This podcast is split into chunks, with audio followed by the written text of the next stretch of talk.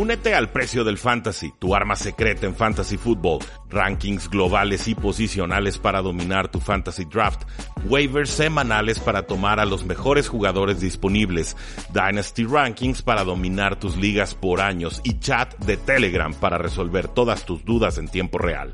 Visita stam.store diagonal precio NFL o da clic al link en este episodio para suscribirte.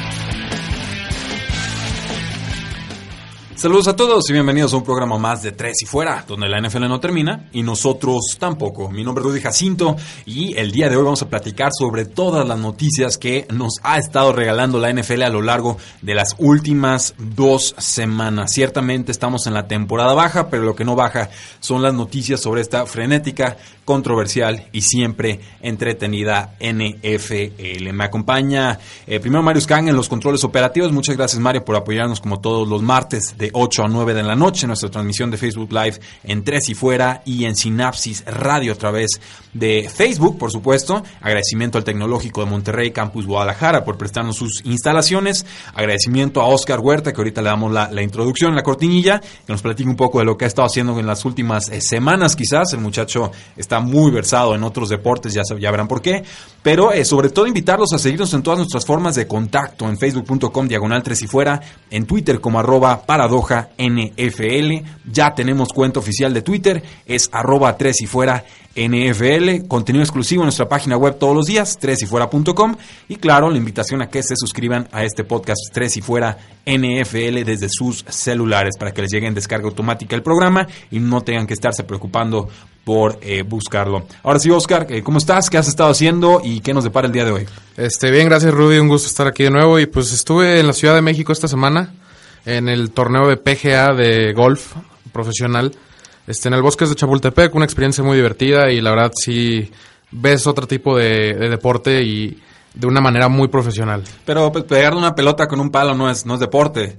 Dicen, pero inténtalo. Eh, no, no, claro, estabas diciendo, bueno, yo creía que este jugador era, era bajito y que medía un 87. Sí, Jordan Speed, de este, pues en comparación a yo creo que todos los demás jugadores que superan el 1.90, se ve chaparro, como lo suele pasar en la NBA a veces. Y ya que lo ves en persona, te comparas tú con él y no, sí está bastante alto. No, no, son, son atletas, eh, así, atletas en toda la extensión de, de la palabra. Mis respetos a esa es, disciplina. Y qué bueno que, bueno, este, haya eventos de ese calibre en la Ciudad de México. Eh, manden uno a Guadalajara. No sé si tengamos infraestructura para eso. Sé que hay torneos amateur un poquito eh, importantes, pero obviamente pues tener Tiger Woods, y, Tiger Woods y compañía en la capital, pues siempre será eh, bienvenido. Hemos estado platicando, Oscar, a lo largo de este podcast, o en, estas semanas de podcast, eh, pues mucho sobre cómo preparar la agencia libre, cuánto espacio salarial tienen los equipos, eh, cuántos targets están dejando disponibles equipos de la AFC o la NFC, cuántos acarreos están disponibles en X o Y equipo. Este programa en particular lo vamos a dedicar a muchas noticias que se han estado dando a lo largo de las últimas semanas. Eh, no lo hemos dedicado a un programa como tal a- en fechas recientes y creo que es importante ir eh, desahogándolas porque si no se juntan y, y nunca vamos a poder llegar a ellas. Creo que la noticia más controversial, no sé si la más importante, pero ciertamente la más morbosa, es eh, la información que trasciende sobre el dueño de los Patriotas de Nueva Inglaterra, quien eh, pues es investigado por solicitar eh, prostitución en la ciudad de Júpiter, en Florida. Entonces, el dueño de los Patriotas solicitó prostitución en Júpiter. Es un titular que yo no creí que fuera a escuchar en mi vida, pero eh, ciertamente es la situación a la que nos enfrentamos. Dice el jefe de la policía de Júpiter, eso no- me da mucha risa decirlo así, eh, Daniel Kerr, que hay vid- evidencia de video de Kraft involucrado en actos sexuales en orquídeas de Asia, en un lugar de spa en esa ciudad de Júpiter. Es una investigación que se ha realizado en los últimos meses y que resultó en 25 acusaciones en contra de, personas, incluyendo a Kraft. Lo preocupante del asunto es que dice el, departamento policiaco que Kraft no es el nombre más grande que hay en esa lista. Entonces me pregunto yo, bueno, si el dueño de los, de los Patriotas de Inglaterra, campeón- campeones del Super Bowl, no es el nombre más grande en esa lista, pues ¿quién demonios también entró a ese spa? En fin, eh, no, bueno, sí, sí. ¿cuál es mi teoría? Mi teoría es que el campo de golf de Donald Trump está a 21 minutos del spa, lo chequé en Google Maps, eh, pero bueno, no, no, voy a levantar acusaciones sin mayor evidencia, simplemente una, una de esas coincidencias que, que, son, que no, que no, este, seguramente no tiene nada que ver. Pero eh, Robert Kraft, el dueño de los Patriotas, ha desmentido por completo que haya cometido algún acto eh, ilegal, ya se le acusó formalmente por eh, primer grado solicitación de una prostituta, y pues bueno, es una acusación no tan grave en los Estados Unidos, pero que puede terminar en un año de cárcel y una multa de mil años, de mil años, perdón, de mil dólares si es acusado. Si es de mil años, creo que sí está un poco grave la, la sentencia. ¿Qué está pasando, Oscar? ¿Qué es esto? Pues desafortunadamente es el drama de off-season de los Patriotas cada que ganan un Super Bowl. Pero, Este, pero ya había el- tardado. Es el dueño. Sí, exactamente, pero alguien tiene que tomar el, la batuta esta vez y esta vez fue el dueño, ya había sido supuestamente Tom Brady en el Deflategate y Belichick, y ha habido de todo, creo que esta vez fue él. Este, de hecho, incluso escuché que ya habían arrestado a 8 de esos 25 acusados. Este, que Robert Kraft, obviamente, por el peso todavía no pueden proceder tan fácilmente. De hecho, ni siquiera se tiene que presentar a la corte. Puede mandar a su abogado y que vayan desahogando la situación. Exactamente. Y pues, como todas las off-seasons, algo tiene que pasar. Es increíble. O sea, esto no tiene absolutamente nada que ver con los emparrillados, pero no deja de ser una situación extra cancha. El año pasado se decía, perdieron contra las Águilas de Filadelfia y estaba todo este desmadre de que si, si querían hacer la transición de Brady a Garópolo y que Belichick ya estaba listo y que Robert Kraft dijo no, Tom Brady hasta que se le caigan las manos y que hizo un pleito y luego está el pleito este con el entrenador de Tom Brady con, con Guerrero, que tiene este sistema del, del TV12 que, pues, es- que va en contra de mucho de, los, de la preparación física que se, se usa en los Patriotas de Inglaterra y luego que Gronkowski usó ese, esa preparación física y por eso está lastimado toda la temporada. Eh, en fin, y bueno, claro, y luego ganan el Super Bowl, que es la, la ironía de todo el asunto, pero tienes toda la razón, no, Es- no parecen poder ganar un título sin que algo, Algo suceda. Es, es extraño. Yo hubiera imaginado esta acusación a Robert, Robert Gronkowski. Dices, ya me estoy Sí, retirando, claro. pues me voy de fiesta a Florida, no me tocan, estoy chavo, tengo lana.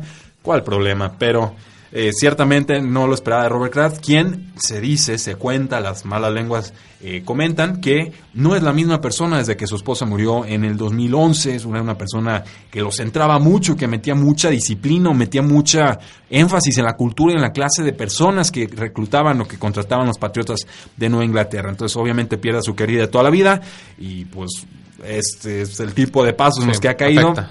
Ahora, personalmente, y es una pues, postura muy personal, cada quien en su escala de valores, a mí no me afecta este tema de que alguien pague por un servicio sexual si la contraparte está en absoluta libre voluntad y quiere ofrecerlo. Sé que es un tema tabú, a mí me tiene, sinceramente, eh, sin cuidado alguno. Lo que sí pudiera ser preocupante en este tema es eh, que hubiera trata de personas, que por ahí es el término que se empezaba a soltar, que o sea, gente sacada a fuerza de sus hogares, mandados a X lugar y luego usados como sexoservidoras o sexoservidores. Esa parte, por supuesto, 100% condenable, pero el, hecho de, contratar a alguien para un servicio sexual, a mí, sinceramente, pues, digo, que hagan de su vida eh, lo que quieran, si es de mutuo consentimiento, pues quién soy yo para juzgar. Eh, ahora, ¿qué tipo de castigos ha puesto la NFL a dueños de los equipos en casos anteriores? Obviamente no por, por este tema en particular, pero pues quizás nos sirva para hacernos una idea. En 2014, el dueño de los Colts, Jim Irsay, fue suspendido. Suspendido ¿Cómo suspendes a un dueño? Sí, no, lo, lo tiene que ver desde sus casas. Sí, o sea, como pone el helicóptero arriba del estadio y no puede pisar o como es, es- Sí. es ridículo el término. Pero bueno, suspendido, no sabemos qué implica eso. Seis juegos y multado 500 mil dólares, creo que es la cantidad máxima para un dueño, después de que se declaró culpable por operar un vehículo en estado de intoxicación. Fue detenido en, una, en un semáforo, se vio que tenía oxicodona, hidrocodona, al prazolam en su sistema, o sea, se metió el cóctel de drogas y además encontraron eh, 29 mil dólares en efectivo en su carro, que vayan ustedes a saber de dónde salió eso. En el 2009, nueve, el dueño de los Titanes, Bob Adams, fue multado a 250 mil dólares por levantarle el dedo eh, medio a alguien en- durante un juego.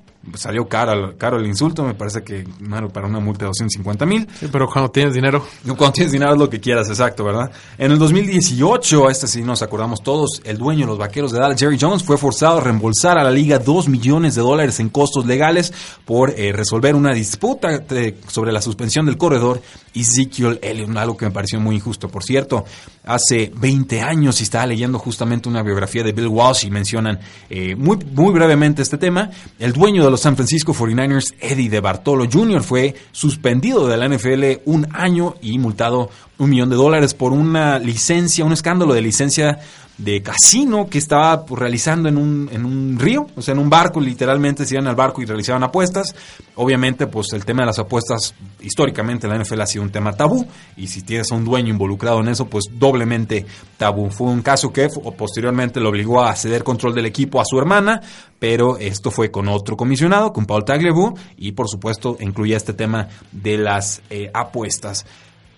¿Cuál es el asunto aquí? Pues que la NFL es muy inconsistente con sus castigos, no sabemos a qué nos atenemos, pero eh, sabemos que es un dueño importante. Robert Kraft es de los más influyentes en toda la NFL, está en el comité de competición y en toda otra clase de, departamentos o áreas de, peso en puestos directivos y eh, quizás quieran hacer un ejemplo de él. ¿Cuántas veces no han hecho de los Patriotas un ejemplo cuando se trata de castigos y cuando se trata de eh, Roger Godel? Entonces, Tema escabroso, tema raro, tema inusual, va a seguir trascendiendo información. No sé qué tanto impacto real tenga para, digamos, la siguiente temporada de los Patriotas de Nueva Inglaterra. Suelen ser muy capaces de bloquear esas distracciones externas, pero de que es un tema, es un tema y va a seguir saliendo información y nuestra responsabilidad como medios va a ser pues irles platicando qué es lo que va sucediendo porque eh, ciertamente puede pasar de todo. Aquí no hay precedente. Sí creo que no no en realidad no les va a afectar. Como dices tú han sido buena buenos bloqueando estos temas.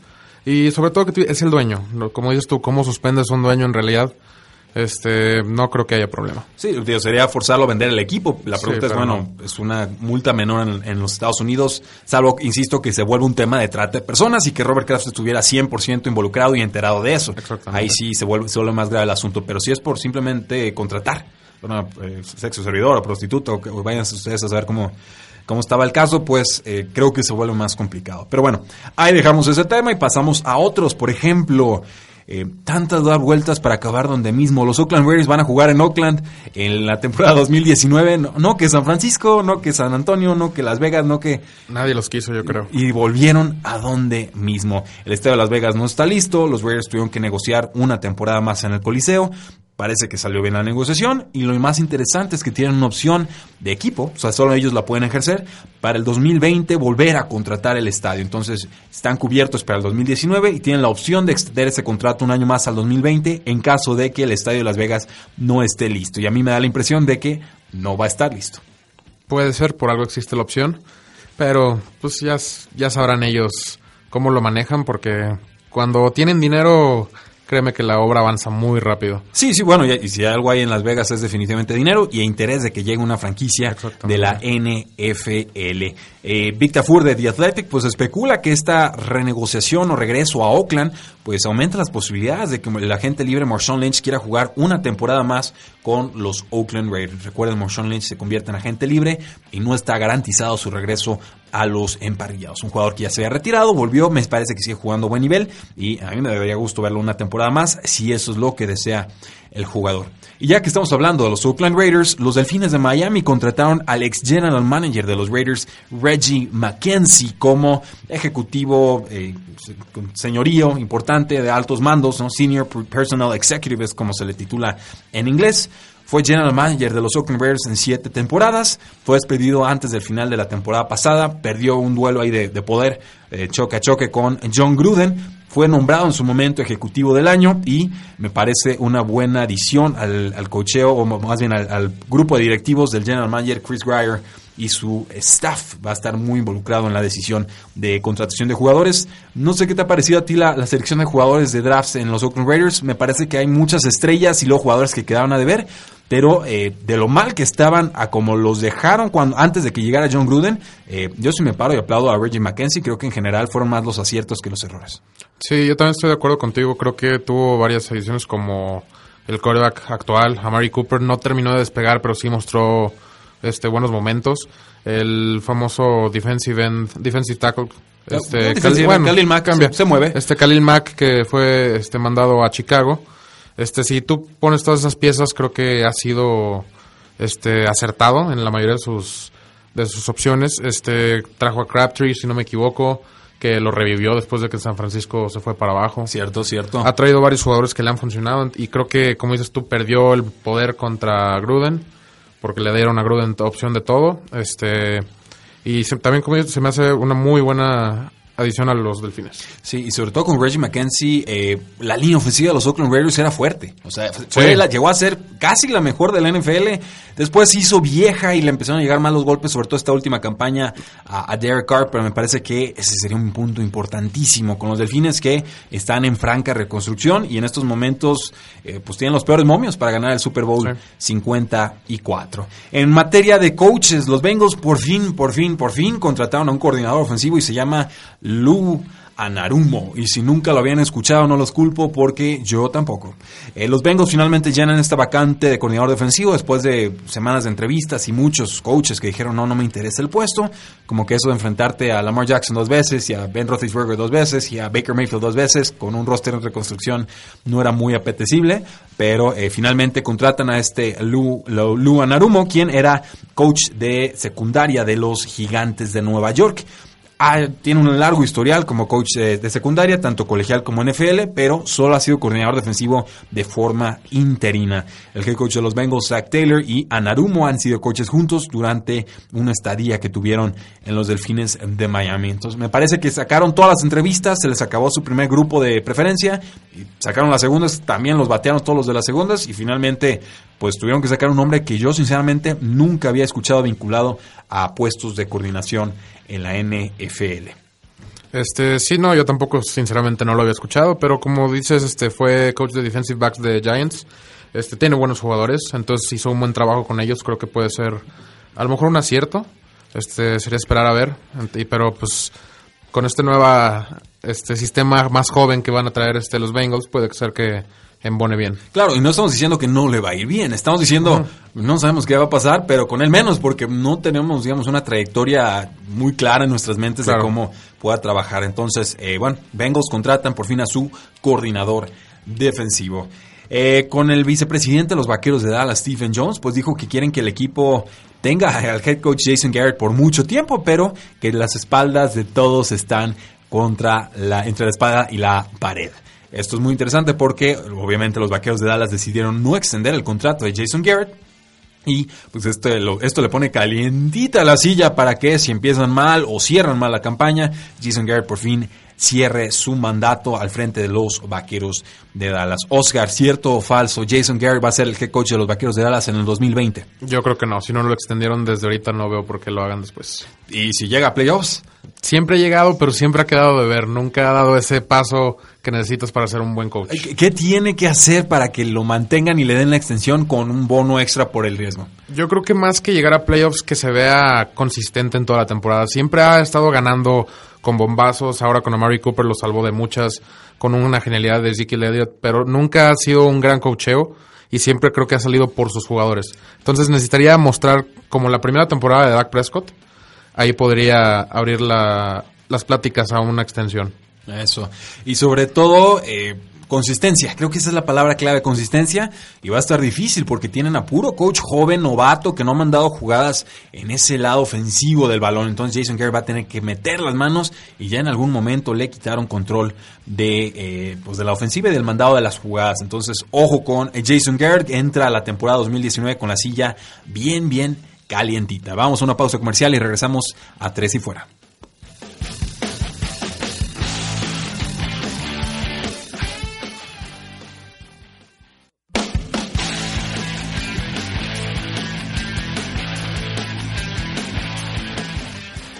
Regresamos a Tres y Fuera. Muchas gracias a todos los que se están conectando a este Facebook Live que posteriormente se sube como podcast. Preguntas del público, nos dice Diego Martínez. Buenas noches a los dos. Tengo una pregunta para Oscar desde hace dos semanas. Ahorita la suelto. Eh, pero suéltala porque no la mandaste todavía, Diego. Muchas gracias por estar al pendiente. John Balak, eh, buenos, eh, buenas saludos desde Bogotá. Otra vez por acá acompañándolos. Eh, bienvenido, John Balak. Un, eh, ha sido seguidor a Tres y Fuera. Rogelio Álvarez González. Muy buenas noches, camaradas. ¿Podrían hablar de- sobre la situación de agentes libres de los Eagles, porfa? Ok, bueno, vamos rápido. Le, le damos a- al tema Sí, de claro. las Águilas de Filadelfia. Ahí te va. Eh, comentarios breves. Nick Foles se convierte en agente libre, quizás etiquetado para ser cambiado, ya no regresa a las Águilas de Filadelfia, está claro que el futuro es Carson Wentz y que se ha vuelto muy caro Nick Foles. Me parece la decisión correcta, eh, por cierto. De corredores, Darren Sproles, de, regresa, se queda, yo creo que regresa un año más. Sí, yo también creo. Jay Ajayi, él sí se va definitivamente, las lesiones lo, lo, mermaron muy rápido el año pasado y pues ya se le agota su contrato de novato. Con los receptores se van tres, se va Golden Tate, me parece bueno, creo que estás mejorando con el equipo en la postemporada. Se Sí, va Llegó muy precipitado y Sí. tardó en agarrar ritmo. muchísimo, pero luego lo estaban buscando en cuartas oportunidades cuando Sí. eliminaron a los Osos. Exactamente. Eh, Mike Wallace, esta amenaza profunda, se lastimó muy pronto y no pudo jugar en toda la temporada. Eh, creo que a él sí buscarían re- retenerlo de alguna manera. Y Jordan Matthews, que llegó también como agente libre ya empezada, o casi, casi empezado, ya empezada la temporada, creo que fue ya empezada. sí. Eh, y pues bueno, se va una vez más, o sea, entra y sale del equipo. A las cerradas, Richard Rodgers, el exjugador de los Green Bay Packers, no es una gran pérdida. eh, a la cerrada número 3. Linieros ofensivos, Chance Warmack, eh, reemplazable, Rick Lovato, el long snapper. eh, creo, no me acuerdo si ya lo están renovando o no. Creo que por ahí ya, le, estaban ofreciendo una extensión, pero tengo que confirmarlo. Eh, no estoy tan actualizado en la- las noticias de Long Snappers de las Águilas de Filadelfia, pero sí traemos un Free Agent Tracker para que monitoreen todos los movimientos de agencia libre en tresifuera.com, que se actualiza todos los días. En lineos defensivos, Brandon Graham, esa sería una baja importante. Jalotti Nata por el centro, muy veterano, pero también muy bueno, sobre todo deteniendo la corrida. Sí, creo que van a intentar retener por lo menos uno de ellos dos. Sí, deberían, eh, pero no tienen mucho dinero las Águilas. No, de ojo hecho con están eso. este 1.9 millones por debajo del cap. Así es. Eh, ahora, bueno, por arriba depende de la perspectiva que, que tengas. Linebackers Paul Warrilow, que creo que por ahí creo que ya volvía. Leroy Reynolds, Jordan Hicks, nombre importante, DJ Alexander, o sea, se, se va a vaciar esa posición de linebackers también. Y en la secundaria, pues el nombre más importante es Ronald Darby, que pues era un cornerback titular en el equipo. Corey Graham, que ha sido titular por momentos, entra y sale. Chris Malagos es más un suplente. Entonces, eh, bajas importantes, muy, muy importantes. Ya Sí, renovaron a Jake Elliott, el pateador. Sí, bueno, este, creo que se les van posiciones más importantes. Creo que van a intentar retener, van a tener que dejar obviamente ir algunos. Y creo que van a empezar a tener que cubrir este, posiciones con jugadores más baratos, como los receptores. Este, van a intentar a lo mejor buscar a Tyrell Williams o este, un corredor, a lo mejor como... Como le veo en Bell. No, como el de Atlanta, Tevin Coleman. Ok. Un poco más barato para que siga... Es, encaja más o menos en el mismo sistema De un corte. exactamente. Sí, sí, de acuerdo. Y con los guardias que se salen de sus posiciones y que hacen el pool y tratan de bloquear en el segundo nivel. Entonces, eh, tiempos complicados para las Águilas de Filadelfia. Ya sabemos que son buenos superando la adversidad. Va a haber que reforzarse fuerte en el draft. Ver qué tanto pueden hacer en agencia libre si es que le consiguen algo de, de picks a cambio de, de Nick Foles, si logran retenerlo. Pero va a ser muy distinto la- la ca- las caras en el equipo la próxima temporada. Muchas gracias por tu pregunta. Rogelio Álvarez González nos dice Luis Ángel, gran programa el tuyo, Rudy, felicidades. Eh, ¿no? Gran, grandes aficionados, sin, ustedes esto no tendría caso. Guillermo García, ¿qué opinan de los Texans? ¿Qué les faltaría para dar ese paso para no quedarse en la orilla? Saludos desde Houston. Texas. Eh, le tengo cariño a Houston, uno porque pues, es una ciudad eh, cercana a los latinos, dos porque fue el primer juego NFL que vi contra los Oakland Raiders ahí en, la ciudad de, de México y tres porque había unos aficionados de Texas que habían viajado para acá y fueron bien buena onda, entonces me causaron muy buena impresión. ¿Qué necesitan los Texans? Profundidad. Yo creo que... Le'Veon Bell. ¿Tú crees? Todo el mundo necesita. Bueno, todos, pues a todos les caería bien, pero bueno, a todos menos a los Steelers, ¿verdad? Sí. Eh, No, también les caería bien, más, más bien no quiere. no quieren aceptarlo. Eh, creo que necesitan profundidad en sus líneas, sobre todo la secundaria ya se ha hecho muy vieja. Eh, tienen muy buenos nombres en, en la línea defensiva, pero pero... el front seven en general. Sí, hay, hay que- ay, sí, el de front seven es bueno, pero creo que falta profundidad. O sea, te, te lastima uno o dos jugadores y de repente no tienes con quién reemplazarlo. La línea ofensiva, por favor, pónganle protección de una vez por todas al pobre de Sean Watson, de los quarterbacks más golpeados en toda la NFL. No habían podido reforzarse porque pagaron muchos picks altos por Deshaun Watson. Ya por fin ese eh, pago tan poderoso que hicieron o tan caro que hicieron, pues ya no está en sus libros, ya pueden hacer un draft normal. Entonces, creo que por ahí empiezan las mejoras y conseguir un receptor que se mantenga sano y pueda complementar a DeAndre Hopkins. Sí, porque Fuller no, nomás no. A mí me gusta Fuller, me se encanta. lastima mucho, me creo que ha mejorado con las manos, velocista, pero se lastima. Eh, Kiki Coutinho no tenía la explosividad de colegial, si llega sano, ojo con ese jugador, a mí me gusta mucho y es más que un receptor slot, creo que puede amenazar en profundidad y todavía no hemos visto esa faceta de juego con él. Y sí, mejorar el, el juego terrestre, alguien, o sea, Lamar Miller te cumple deshacerte ya de Alfred Bruce, agente libre, hay que conseguir otro Sí, pero con esa línea ofensiva es difícil que te ayude Lamar Miller ya. Y de ver si Deontay Foreman te puede ofrecer algo. Mostró, se vio bien en- como novato, se lastimó fuerte, no pudo jugar el año pasado. Entonces, eh, profundidad, profundidad, profundidad y titulares en la secundaria. Jóvenes creo que es lo que necesita el equipo. John Balak, todavía no creo que Flaco esté en los Broncos. Eso sí, es una moneda al aire. Eh, pa- pues para mí Flaco ya es moneda caída al suelo. y no- Sí, ya, de hecho, nomás tiene que hacerse oficial, creo que el 3 de marzo o algo Sí, así. Pues sí, pero por Ya. nivel a los 34 años, pues ¿qué, qué vamos a pedirle a Flaco que se reinvente? Sí, bueno, es que John Elway está esperando que pase lo de Peyton Manning otra vez y sigue trayendo y sigue trayendo jugadores, pero no va a funcionar. Es increíble que un quarterback del Salón de la Fama no sepa evaluar quarterbacks. Exactamente. O sea, y, y- y pasa mucho con los jugadores que son o estrellas en sus respectivos deportes.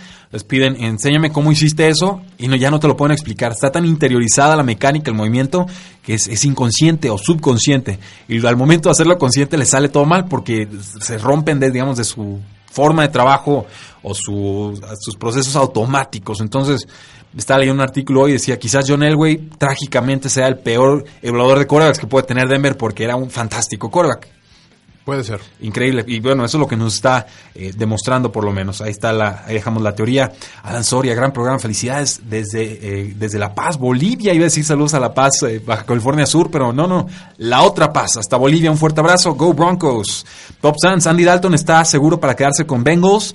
Eh, Andy Dalton ya no está seguro para quedarse con nadie, ¿eh? Se le acabó el dinero garantizado en su contrato, pero creo que por lo menos un año más sí se queda con los Bengals. ¿Qué Sí, opinas, sí, no, yo creo que sí se queda ya, pero ya los Bengals ya están empezando a buscar a su coreback de, de transición y después el, el nuevo franquicia, por así decirlo, porque ya Andy Dalton creo que ya fue. Es- yo lo llamo la línea Mendoza del fútbol americano para corebacks. Eh, La línea Mendoza en el béisbol es, digamos, de ahí para arriba son buenos o de promedio para arriba y de Mendoza para abajo son malos. Entonces, digamos, Mendoza es como el nivel más bajo que podrías aceptar de un titular sin estar tratando de quitarlo todo el tiempo. Para mí Andy Dalton es esa línea de corebacks NFL, así como lo más promedio que puedo aceptar en la posición. Porque si le pones toda la estructura alrededor, hemos visto que puede desempeñarse de alto nivel, pero se le lastima a uno o dos jugadores y se te acabó el cuento y te da unas actuaciones verdaderamente eh, infartantes. Eh, nos dice Diego Martínez, bueno, son tres preguntas. Está bien, Diego, te, concedemos las tres. Primero, ¿a quién quiere que seleccionen los Cardinals con la primera selección global? Tú eres aficionado a los Arizona Cardinals. Danos tu eh, preferencia y tu predicción. Este, preferencia es que cambien el pick por más picks, sinceramente. Que bajen. Exactamente, que se vayan a cuatro por Oakland y les den otro pick de la primera ronda. ¿Quién quiero? Quiero Bosa. Sinceramente creo que es el mejor jugador. Este, no creo que vayan a agarrar a otro coreback. Y predicción es que sí, se quedan con Bosa. Muy bien, Eh, yo no voy a opinar todavía, no, no me declaro especialista del draft aún, pero ahí tienen la opinión de nuestro cardinal en jefe. Eh, ¿A quién necesitan los Cardinals con esa selección? Ya la respondiste. ¿Y cuál cree que van a seleccionar? Pues ya la resolviste también. Dice, me interesa porque quiero a Bosa, que Bosa está disponible para que lo seleccionen los 49ers. Con Quentin Williams no, no les va a ir mal, ¿eh? No, de hecho creo que ya está subiendo Josh Allen. Estaba viendo unos videos, de hecho, hoy. Es impresionante cómo juega ese muchacho. Creo que lo van a tener que mover de defensive a linebacker por la velocidad que tiene. Este, y puede ser que te llegue posa a los 49ers, sinceramente. Si es que cambian el pick, si los Raiders se alocan y agarran a Kyler Murray en primera. Hay muchas, muchas diferentes posibilidades.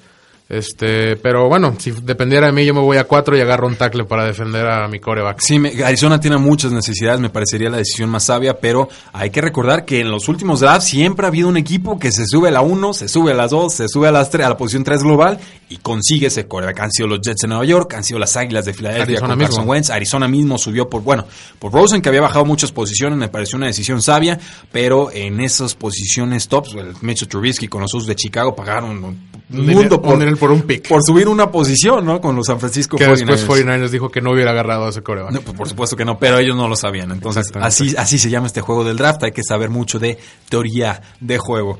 Eh, John Balak, un Peyton Manning no le sale dos veces a John Elway. Creo que este será el último clavo en la tumba del cargo de John Elway. Pues sí, ¿cuánto tiempo se puede vivir de un Super Bowl? Definitivamente ha fallado en, en esas y en labores. sí que ese Super Bowl no lo ganó el coreback. No, no, claro que no. Eh, pero era un roster muy fuerte. Sí. Y, pero han hecho malos drafts. En realidad, del 2013 a la fecha, han fallado muchísimo en los drafts. Creo que salvo este último draft, sí, los drafts han sido, salvo Von Miller, que no me acuerdo qué año fue, y Bradley Chubb este, pero de ahí en fuera... Sí, bueno, pero Este- Bradley Chubb era una garantía. Sí, o sea, no le voy a dar premios a John Elway. Si te cae Bradley Chubb, lo tomas Sí. y aplaudes y le das las gracias a los demás. Exactamente. Eh, Cortland Sutton por momentos jugó bien. Deshaun Hamilton es un jugador que a mí me gusta. Cuarta ronda. Eh, Pero sí, pero sus corebacks, este, no sé si él no, fue el que drafteó a. Osweiler o Ah, a Paxton Lynch. En segunda ronda, Osweiler. En primera ronda, a A Paxton, Lynch de. Memphis. Eh, obviamente a Trevor Simeon con séptima ronda. Chad Kelly, el último pick de una séptima ronda. Eso, eso no lo voy a criticar. A mí me gustaba la selección. Eh, en fin, no, o sea, no, no ha encontrado la fórmula no. de ninguna manera. Y por último, nos dice 20 varos, eh, Rogelio Álvarez González, 20 varos a que Foles y Keenum se reencuentran en Jacksonville. ¿Cree que llega, que llegue- llega Keenum y llegan Foles? Keenum no lo sé, Foles estoy casi seguro que sí. Sí. Sería interesante. Con Joe de Filippo, que era el coordinador Claro. ofensivo de las Águilas de Filadelfia, no le fue bien con los vikingos de Minnesota y ahora llega a liderar esa ofensiva de los Jacksonville Jaguars. Pues bueno, ahí están, para que no digan que no contestamos sus preguntas, vean el- la curvota que nos aventamos en el eh, programa. Regresando a noticias de los Vaqueros de Dallas, pues el vicepresidente Stephen Jones dijo que el equipo quiere extender a Dak Prescott en este offseason. Ha tenido juegos y altibajos en estas últimas dos campañas, pero el equipo parece casado con el jugador y dice... "T- eh, tienes que ver a un quarterback que ha tenido el éxito como Prescott. Ha hecho todo de la forma correcta, creo que merece este contrato y que lo tenemos que ver de una forma muy progresiva. Prescott va a jugar por 2 millones de dólares en el 2019, el último año de su contrato. Cierto o falso, los vaqueros de Dallas deben ofrecerle una extensión de contrato a Dak Prescott y de ser así, ¿de cuánto? Deben, no. Lo van a hacer sí, porque les encanta casarse con alguien siempre, y ya no es con Garrett. Este, yo en mi opinión lo haría lo mismo que con Garrett, lo esperaría una temporada más, a ver si es cierto, a ver si que nos quedamos con el Dak Prescott de la primera temporada de novato, que creo que ganó el novato ofensivo del año, Sí, jugó muy bien. O nos quedamos con el de las últimas dos o tres temporadas. Eh, cerró mejor Dak Prescott de lo que inició la campaña, Sí. le cayó muy bien la llegada de Mari Cooper. Hay riesgo, Es- en realidad es un quarterback que no tiene pase profundo. Ese, ese es el gran No, problema para, para mí. No tiene pase eh, profundo y vimos que cuando la línea ofensiva empieza a fallar, el- empiezan a fallar las mecánicas. Eh, no lo aprovechan como corredor los vaqueros de Dallas, me parece que lo usan muy poco en esa faceta, lo critiqué mucho en, la, en el juego en el que terminan eliminados en postemporada. Yo me esperaría y si juega tan bien que lo tengo que retener, pues para eso está la etiqueta de jugador franquicia y ya entonces vamos negociando la extensión de contrato, aunque te salga más caro, porque lo, más peligroso para mí que pueda hacer una franquicia es firmar por dinero de superestrella a un quarterback que es promedio o ligeramente arriba de promedio. O sea, un quarterback que no te cobre lo que, que, que- que te cobre más de lo que vale, es un quarterback peligrosísimo que te pone en peligro el resto de las posiciones en tu roster. No, y no solo el resto de las posiciones, el resto de los años, durante bastante tiempo, lo que pasó con Jay Cutler en Chicago, lo que quizás está pasando ahorita con Aaron Rodgers en Green Bay. Yo estaba pensando... No bueno, digo que Rodgers no lo valga, Claro. pero está pasando. Pero, pero está cobrando una millonada que no sabe si un quarterback titular te pueda valer eso, ¿no? Entonces, eh, Matthew Stafford también dices, bueno, está cobrando muy bien, ha tenido buenas temporadas, ya no me lo dio en esta última y, y me sigue costando un montón. Flaco. De- Flaco de- mismo. Derek Carr. Entonces, hay, muchos ejemplos de quarterbacks y, y hay otro perfil de, de, de contratos de quarterbacks que a mí me gusta. Por ejemplo, eh, Russell Wilson está jugando, para ser un quarterback veterano, está jugando con un contrato muy accesible, aunque ya le toca renovación. Philip Rivers en Los Ángeles Chargers también está con un contrato que anda por ahí en los, que será como los 18, 20 millones de dólares. Drew Brees está como uno de 20, si no me equivoco. Sí, entonces eh, eh, Case Keenum está cobrando 18 millones de dólares, no los vale, pero digamos ese es el mínimo por Sí. un quarterback titular. Entonces, entre los 18 y los 25 millones de dólares, creo que es como el punto dulce en el que un quarterback que no es el top top, pero que te juega bien, debería estar cobrando. Ya más que eso, y eso es lo que me preocupa con el tema de Dak Prescott, creo que los vaqueros de Dallas se van a estar metiendo en problemas. Sobre todo que si le renuevan a Prescott, le van a tener que también renovar a Elliott y ahí se acaban los 45 millones que tienen disponibles. No, y a Mari Cooper y también hay que ofrecerle al liniero defensivo de Marcus Lawrence, que ese sí los vale. Entonces, Exactamente. eh, este, va a haber mucho dinero que gastar aquí con los vaqueros de Dallas. Se les va a secar de volada si es que deciden usarlo en renovaciones y no en agencia eh, libre.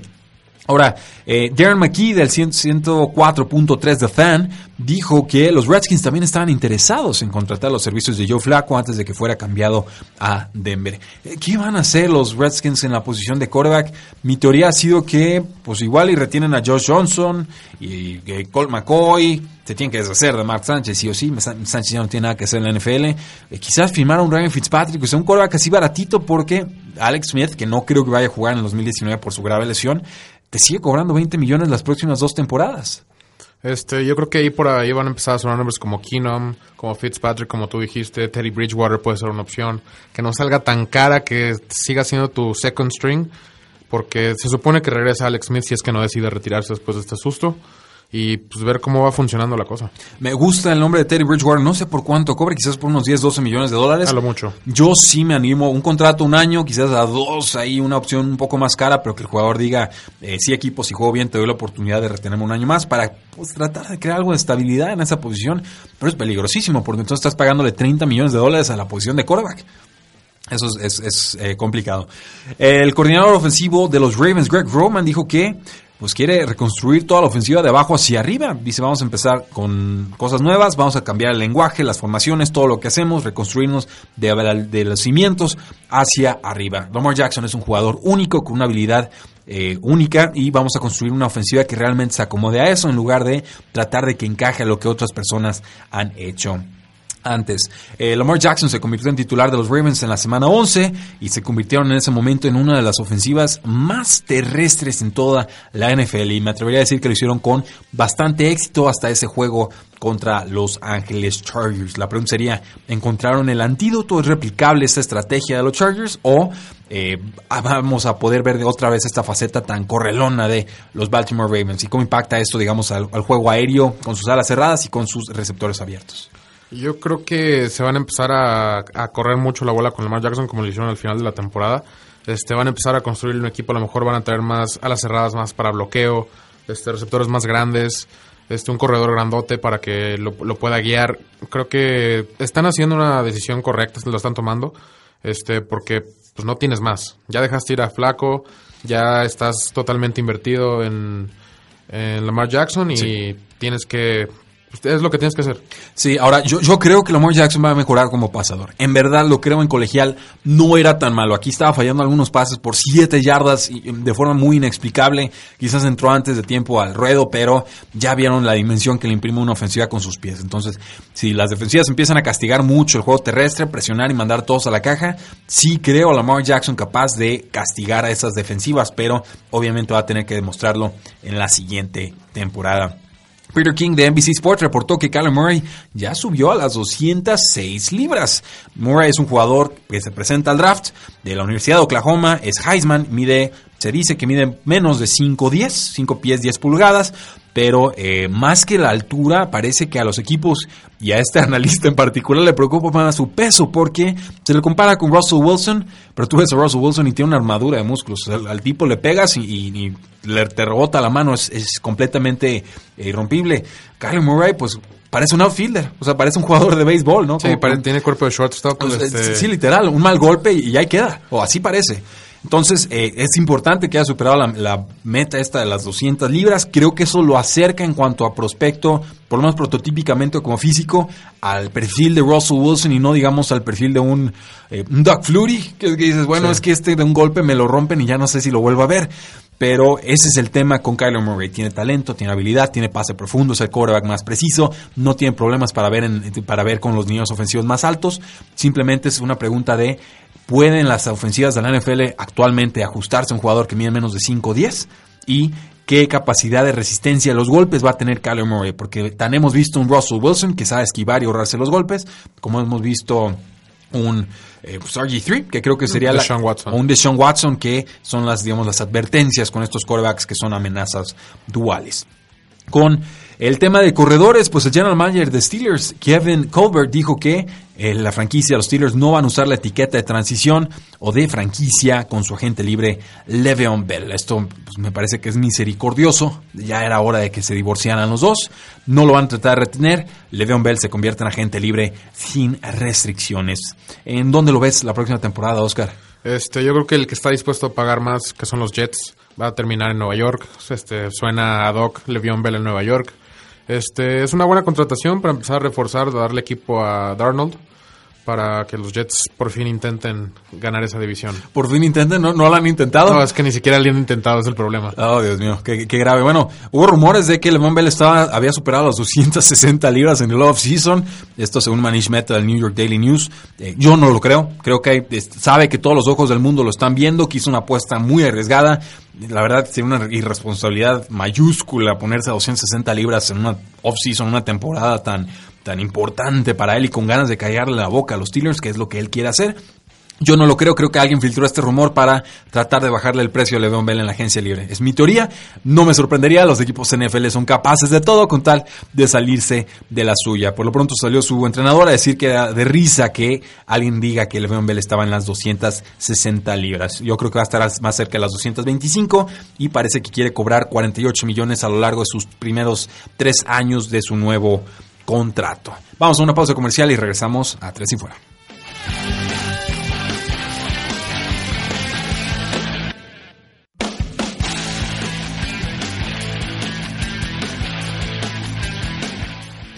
Regresamos a Tres y Fuera, último bloque del día de hoy. Público sigue haciendo preguntas y Irving Vázquez Ayala nos dice, y Jaguars con Tom Coughlin como vicepresidente y Foles, wow, de San Francisco, ¿cuáles son sus predicciones para draft considerando que Garoppolo vuelva a su nivel? ¿Qué necesita San Francisco? ¿Presión interna con Quinn Williams? Creo que sí. Puede ser una opción, pueden optar por lo mejor disponible en ese entonces, que lo más seguro es que sea Allen o Williams.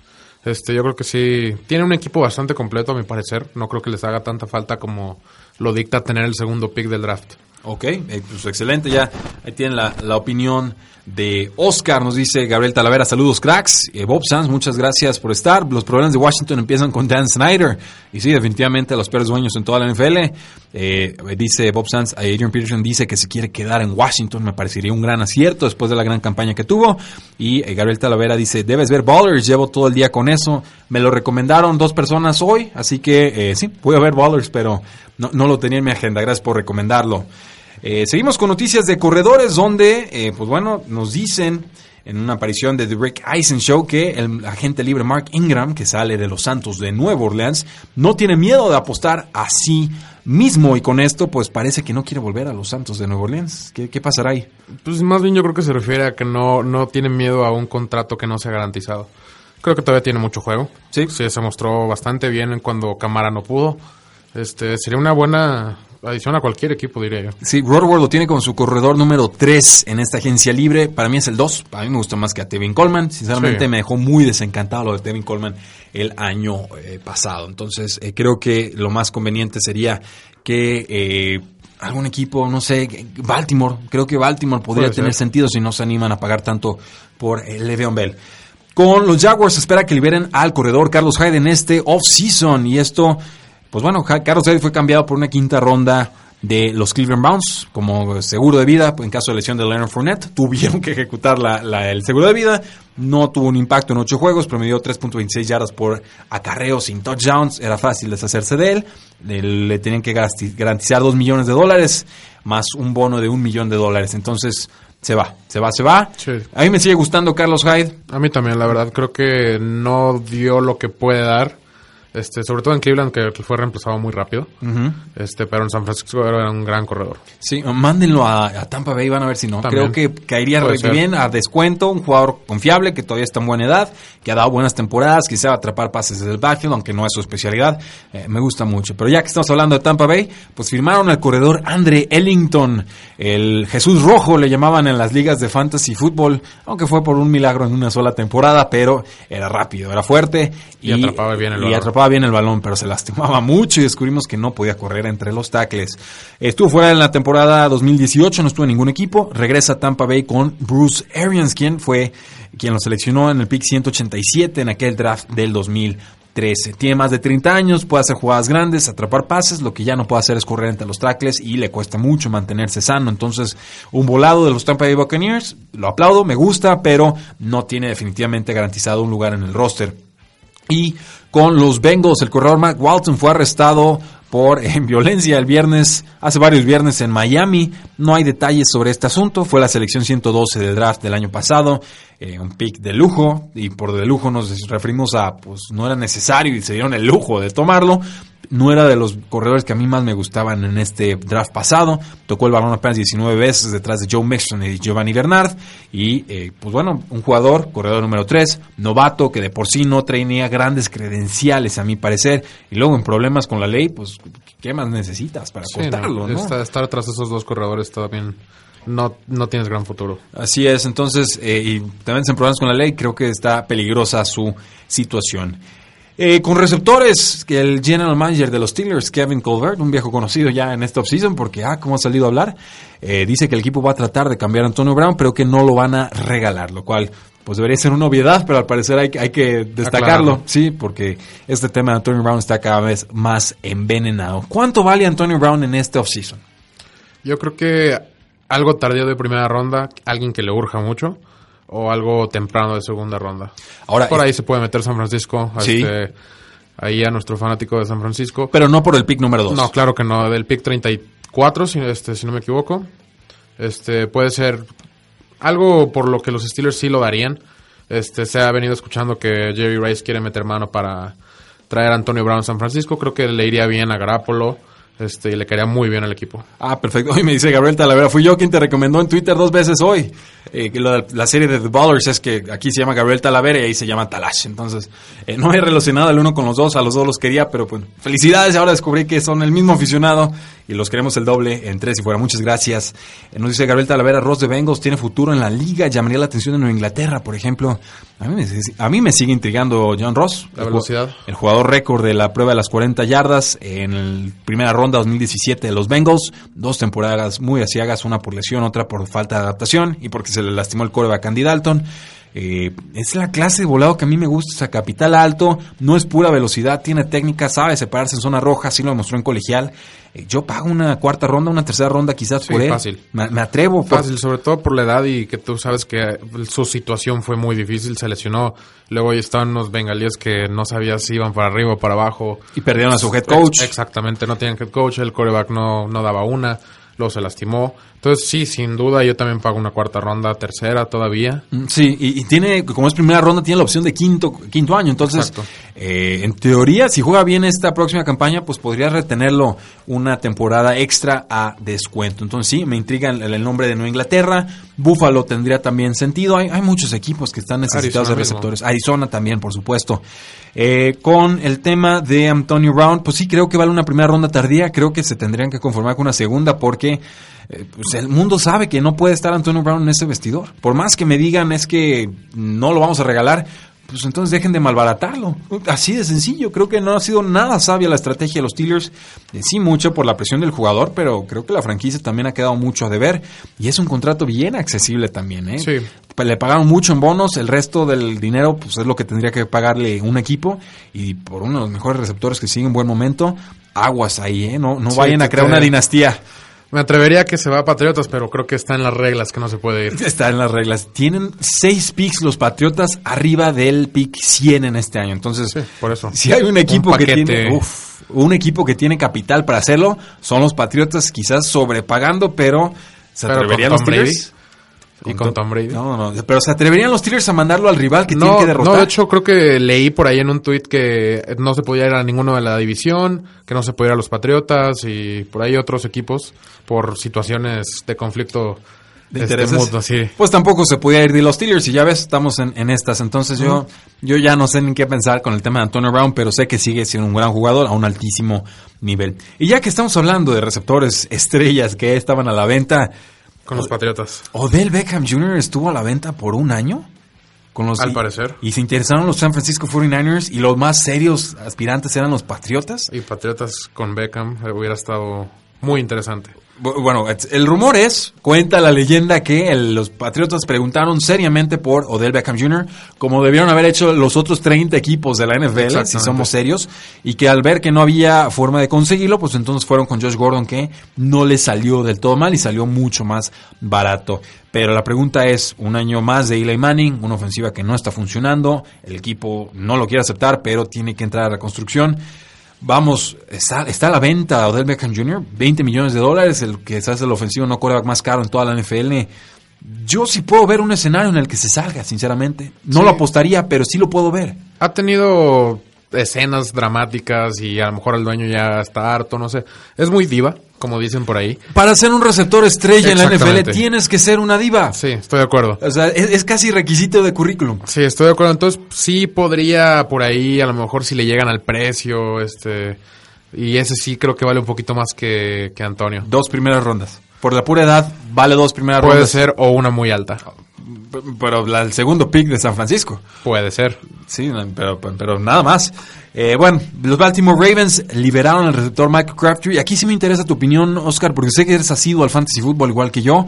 Yo en general defiendo a Michael Crabtree. Es un jugador que a mí me gusta, que ha cumplido. Siempre ha sido defenderlo en zona, eh, difícil de defenderlo en zona roja. Desde colegial tenía unas estadísticas de touchdowns, pero absolutamente ridículas. Triple cobertura y te conseguía la anotación. Iba a cobrar 7 millones de dólares en 2019. Iba a tener un bono de 2 millones de, dólares el próximo mes. Pero los Ravens, obviamente, nuevo quarterback, buscan más juventud, más explosividad para rodear a Lamar Jackson. Llega a la agencia libre a los 32 años. Lleva cinco temporadas consecutivas con más de 600 yardas, pero pues obviamente dependiendo en dónde caiga, pudiera ser un receptor titular o no. A mí me gusta Crabtree, yo creo que si le queda algo de gasolina en el tanque, ¿tú qué opinas? Yo creo que sí, no, no depende tanto de la velocidad como antes, es lo bueno. Como dices tú, es muy, muy buena opción en la zona roja. No sé cómo le hace para encontrarse el balón en la zona roja. Este, El es afro muy distrae, bueno. el afro distrae. Es muy bueno. Este, como dices tú, para el fantasy fútbol eso es una bendición. Yo creo que encuentra equipo fácil, a lo mejor no por la cantidad que busca, y creo que sí le puede rejuvenecer, no rejuvenecer, llenar este, darle profundidad a un roster de receptores que esté dañado ahorita. Creo que incluso puedas a lo mejor considerar cambiarse el slot y puede rendir más. Me gustaría. Eh, más comentarios, nos dice Gabriel Talavera. Ayudaría mucho a Edelman siendo un me- mucho mejor Hogan, ¿no? Creo que se refiere a John Ross. Y sí, yo lo vería como una especie de Philip Dorset 2.0, un velocista con caché de primera ronda que no funcionó en su primer equipo y que llega a los Patriotas y de repente te cumple bien. ¿no? Sí. Sin nece- necesidad de que se convierta en un superestrella, pero es la clase de Y apuestas que a tiene me potencial para a lo mejor eh, con el sistema adecuado Sí. convertirse en alguien con mucha yarda. O sea, puedo crear una historia o explicar por qué no ha explotado en la NFL. Si hay un jugador, digamos, Cincinnati. Cincinnati. Esa es la historia. Sí, esa podría ser la historia y las lesiones. Tal Sí. cual le falta adaptación. O sea, sí hay forma de que me pueda co- autoconvencer de que hay talento ahí que vale la pena ir a buscarlo. Dice, por sus comentarios en la página, tengo muchísimo miedo de qué va a hacer Steelers con él, de que tanto le van a regar con su trade. Eh, veremos, digo, ahí obviamente el divorcio está consumado, pero eh, no hay que malbaratarlo. Una- No, pero el problema es que hay mucho interés de irse ya. Sí. Y- y es muy público, es muy público el muy asunto. público. Y le dice, lo de ser diva como receptor, ya lo manejas casi como mantra, Rudy. Pues lo de Antonio Brown, esto es Terrell Owens 2.0. Sí, no, no, ha habido, en la historia ha habido muchísimos que, que les encanta, les encanta la atención. Así es, Luis Raúl Huerta, saludos Oscar, siempre compartiendo datos y opiniones contundentes. Muy buen programa, felicitaciones, muchísimas eh, gracias. Y pues vamos cerrando entonces con los receptores. Parece que Randall Cobb no regresa a los Packers, según Michael Silver de NFL Network. Eh, ¿Dónde jugará Cobb el, año- el próximo año? Para mí ya está afuera, los jóvenes ya le quitaron la chamba. ¿Dónde encajaría? No sé, puede ser un equipo que busque algo ahí de ayuda veterana, a lo mejor en San Francisco. Este puede ser, me gustaría verlo a lo mejor en un Arizona, alguien, a lo mejor hasta en Texas supliendo de Maris Thomas. Puedo verlo. puedo ver- Pero ya que- tienen aquí Kiki y creo que Puede mejor ser. con el novato. Eh, bueno, va- vamos viendo que puede hacer Randall Cobb. Creo que las lesiones ya le robaron mucha explosividad y ya no encajaba en el sistema de juego que quería proponer Aaron Rodgers. Con Devante Parker, los Miami Dolphins, otro de primera ronda que nunca dio el estirón, pues ya está prácticamente fuera del equipo. Costaría 9.80, eh, perdón, 9.4 millones de dólares en su último año de contrato, eh, porque el equipo tomó la opción de quinta eh, de quinto año por ser primera ronda, solo está garantizado por lesión y Parker está sano, entonces se va. La ex primera ronda, pick número 14 global, ha decepcionado temporada tras temporada tras temporada como los Dolphins, va a cumplir 26 años, tiene tamaño, fuerza, velocidad prototípica, pero no genera separación en sus rutas. Entonces, eh, y otra de estas opciones intrigantes, primeras rondas que no han dado el estirón, veremos a dónde llega. Dani Mendola también en duda para regresar a los Miami Dolphins, costaría 6 millones de dólares en el 2019, se pueden deshacer de por completo ese dinero si no firma o si lo cortan en el 2019. Y esto obviamente con un jugador de 33 años, pues quizás ya esté de salida, era líder del equipo en recepciones y en yardas aéreas jugando con pésimos corebacks. Y por último, los vaqueros de Dallas declinaron la opción de receptor de- del receptor Terrence Williams en 2019. Yo ya no sé qué hacía Terrence Williams desde el año pasado, que era gente libre y lo volvieron a firmar. Dije, ya encuentran otra respuesta. Decepciona, es muy bueno bloqueando, eh, abriendo carriles para el juego terrestre, pero como receptor sí nos queda mucho a deber. Los, los vaqueros de Dallas liberan 2.25 millones de dólares en espacio salarial. Eso, damas y caballeros, son las noticias que tenemos preparadas para ustedes, ustedes en este martes Facebook Live de 8 a 9 de la noche, hora del centro. Muchísimas gracias por habernos escuchado. Mi nombre es Rudy Jacinto, Oscar. Estén atentos al combine porque ya viene lo bueno. Así es, es esta semana. Este fin de semana, este, creo que las pruebas físicas empiezan viernes, sábado, domingo y lunes. Perfecto, pues atentos todos a esas pruebas, ya les iremos platicando cuáles son las más importantes. También se vienen videos con contenido exclusivo de Tres y Fuera. Atentos a eso porque Tres y Fuera entra a su fase número 2 tras un año de vida. Muchas gracias, la NFL no termina y nosotros tampoco. Tres y Fuera.